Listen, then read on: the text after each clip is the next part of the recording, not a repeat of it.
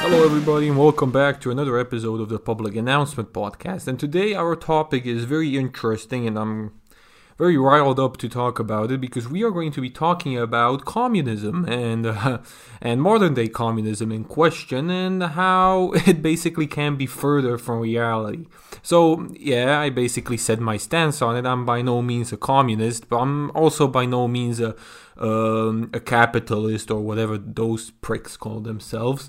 I am just going to list off try to open up a discussion on the entire ideology, what it means or what it shouldn't mean, or, maybe also debunk some common points or misconceptions. So let's begin with that, Alright, so communism, how did it begin really? I'm not gonna bore you with years and fucking names, you're still not gonna remember them, but the important point is that it was began by the working class, right? It was the struggle of the working class that was so promoted in all these books about communism. And you would think that it would be the working class that would continue the legacy of communism, right? Because let's not be blind here. The working class still has their problems, the working class still has lots of problems to solve, and quite frankly, I wouldn't be surprised if some of them just decided to go full red.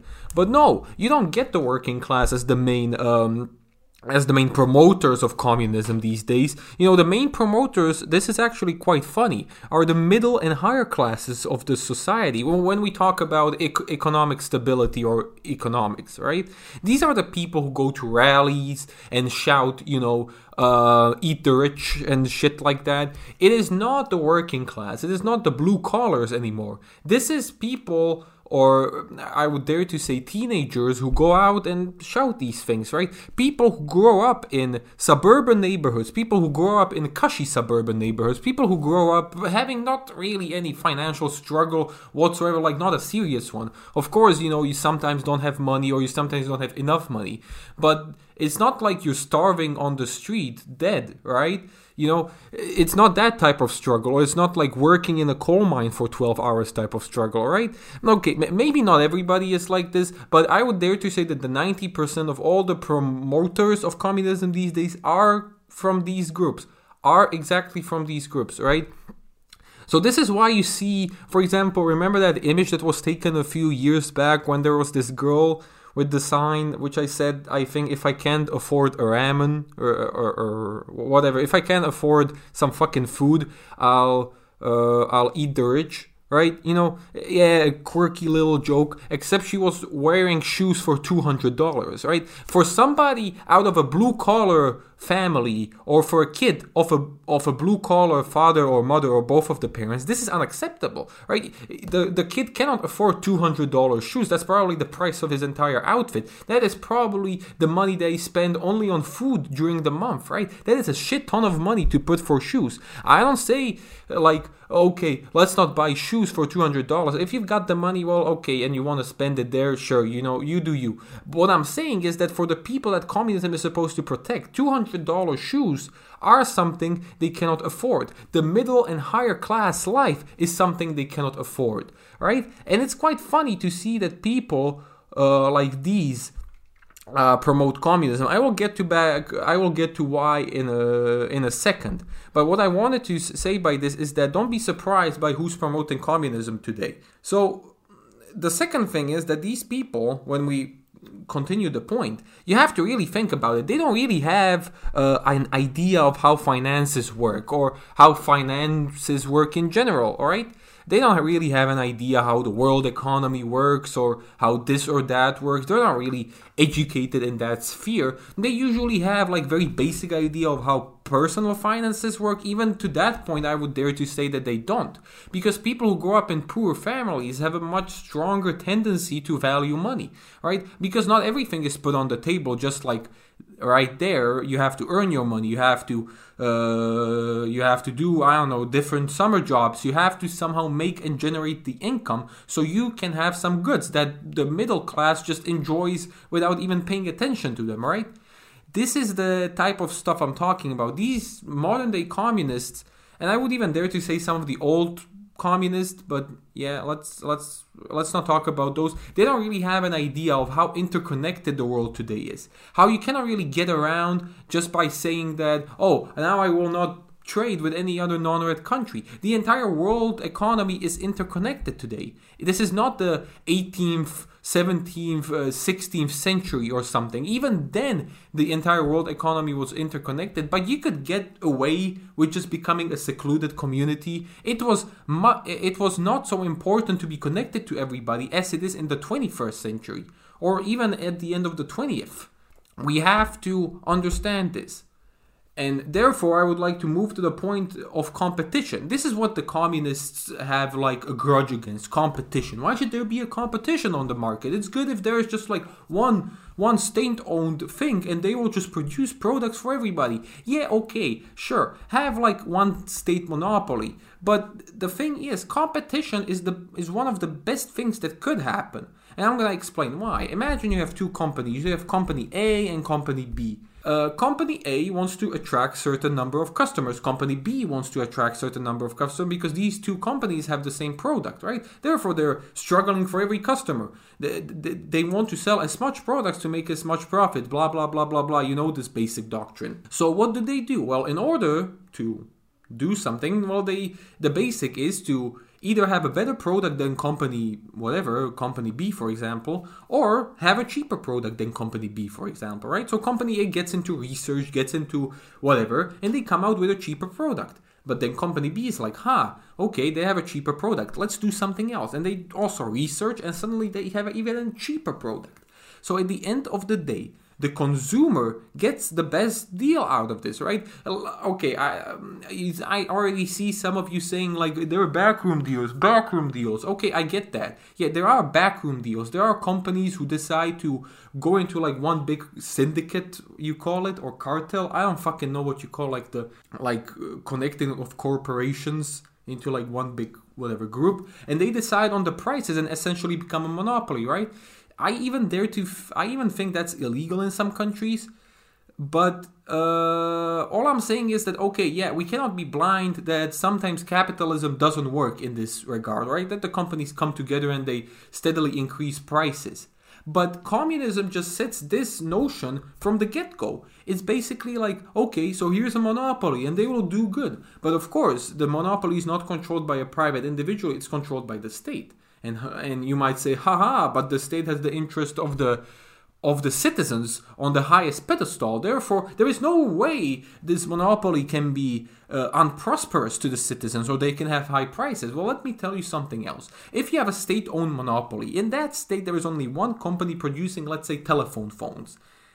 Do they really have any initiative to somehow improve? Not really. You know, it's the only product available in that country. There is no other competition. There is nobody battling them for customers. They know that the people need a telephone phone, right? They don't have to fucking improve.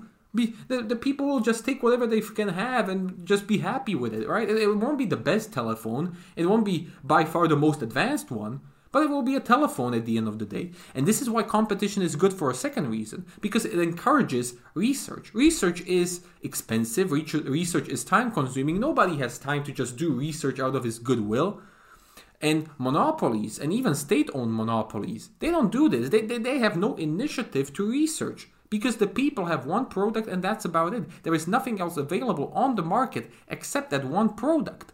And they have no initiative to improve that product because the people will buy it no matter what. So why spend extra time and money doing something? Here and there they do improve it to seem like they're doing something. But it's a slow process that takes years and years instead of months and months in capitalism. Another big problem that comes with state-owned monopolies, let's say there is a state-owned chain of grocery stores, the only one in the state. Let's say you go against the state. The state can basically say, well, you don't get to enter our shop. Just like in capitalism, certain shops can say we won't serve you for whatever fucking reason. We won't fucking serve you. But in capitalism, you can say, oh, you won't serve me, right? I'll just go next door to the competition. You know, you lose your money. I'll just go there, right? They cannot afford not to serve you as a customer because you'll just get up and leave to the competition. But if a state-owned monopoly refuses to serve you because you said something against the state, who are you gonna go to? You're gonna escape the borders and then come back with groceries? Are you fucking crazy? There is no point. So people just become obedient fucks. You know, they are just like, okay, just so I can enter this grocery store. Let's not be very political here. I love communism. Viva la revolucion and whatever not. You know, and this is the problem with monopolies. They have the ultimate power, and once they become state-owned, well, you have a recipe for disaster right there. But that even is not the main problem of communism, right? These are two very serious issues that nobody seems to address, right? But the main problem of communism is that once you have today you have a global economy. You cannot work as a country individually. You can have your own affairs, but your affairs somehow become global affairs too, because you are a part of global economy. And therefore, since everybody is the member, every action of even the smallest, most fucking unknown member becomes an influence on how the community will look like. And therefore, if you just decide, okay, let's cut away from this, you will fail as a country. So the only way, if we are talking really hypothetical here, the only way communism can succeed in the long term is if all the countries, every single one of the countries in the world would just like this, become communist. If everybody is a commie, then everybody can remain a commie. But once one country decides to just go full capitalism or something, or full whatever other system, boom, it's done. Let me explain why. Because once people see the progress in the other country, and communism is very, very, very, very, very slow when it comes to progress. There is virtually no fucking progress. Let's just be frank here. When the other country sees the progress, when the other country sees the progress of the non-communist country, the people are just going to be like, hey, wait a minute, why do they get technologies that I cannot have? Well, fuck you, communism, and they just make another revolution, and boom, there goes your communism try. And then it takes them 5 years to catch up, you know? That is exactly what happens. If everybody in the world, and let's just think about how improbable that is, that countries like America, that countries like France, or countries like, I don't know, Italy, or Great Britain, would just fucking become communists all of a sudden.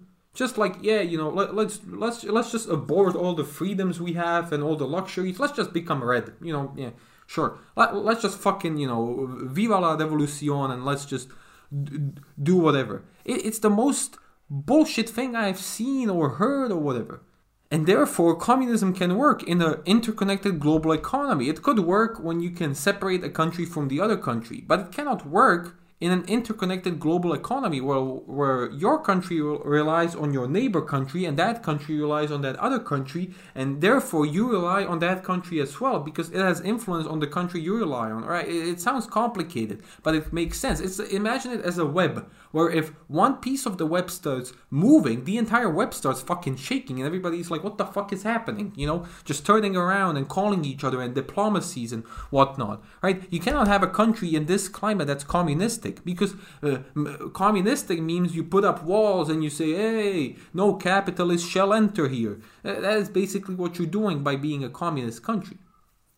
So let's sum it up. Let's sum it up why communism is so fucking bad and why I hate it.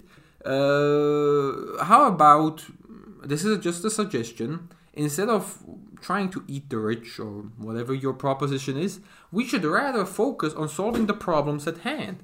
And many people might say, well, communism is the solution. No, it's not. No, it's not. It has not functioned a single time. Even countries which are communistic today, they're just communist on paper, right? In China, for example, yes, there is that big party. Yes, they still have those propagandas. Yes, there is a massive censorship. But that country still has to adapt to the global market. Otherwise, they would not function. And the global market is not communist at all. So China, whatever communist ideology they're still having, they are at the end of the day capitalist. Or in nature of business they are. They still have to trade, they still have to work with other capitalist countries. And that's the main issue. Instead of suggesting that we implement a totalitarian and oppressive regime, how about we work with the cards we have on table? How about we just look at the situation and solve the problems with our mind, with our rationality, not with dreaming of impossible utopias because somebody said so 20 fucking years ago, some guy named Marx or whatever. And it sickens me that some people are able to affect lives of millions and millions of people just for their benefit. You think these high and middle classes are doing it because they believe that communism is actually good? No. They see it as a jab at the richer. They see it as a way to fulfill their jealousy. You know, we will kill the rich, and in the process we will get richer because we are the leaders of the revolution. And they say, oh, you know, all the money's gonna go to the poor. No, it's fucking not. These people don't want communism. They want to put down the rich from their thrones because they are envious that those people are there. That's why you see these people screaming, there is no way these people earn their money. Honestly, I'm not saying that all money in all world was earned honestly, but most of these people are competent enough to own companies where they can earn that money honestly, where lots of people find value in their products and therefore they are willing to give their money to that product. And that means that we shouldn't just say, well, fuck those people, let's just take away everything from them. We should learn from those people. We should at least observe what they are doing right and somehow try to implement that in our own lives, or ask them to solve the issues at hand, because they also have their personal, on a personal level, they also care about preserving Earth and all that type of stuff, right? Nobody wants to die. So how about we focus on solving the problems at hand and not changing ideologies, not changing this, not trying communism again for the 50th fucking time and only seeing it crumble away 10 years later. How about we just start solving problems, people, okay? If you are a commie, I have nothing personal against you. All I'm saying is that your theory doesn't fucking work. It will never fucking work. And it was a mistake that somebody has even wrote about it. Alright? I'm sorry, Marx. I've read his books. I find him that he's a good writer, but a bad philosopher. And that, my friends, is everything. I will leave a link to my website, which I made using capitalist companies, in the description, and you can fill out a short questionnaire in a way where you can sign up for weekly emails where I will remind you that there is a new episode or something, and also weekly emails with an absolutely free newsletter where I deliver the most important events of the week, so you can have a general idea of what's going on in the global market or, you know, and you can invest your money or do whatever the fuck you want with the news I send you, right? So the link will be in the description. Just click on it. It takes maybe 5-10 seconds. I made the questionnaire very short, alright? And for now, thank you so much for listening. And, well, you know, stay safe. The coronavirus is still out there, so stay home. And most importantly, have a nice day and week. Thank you so much.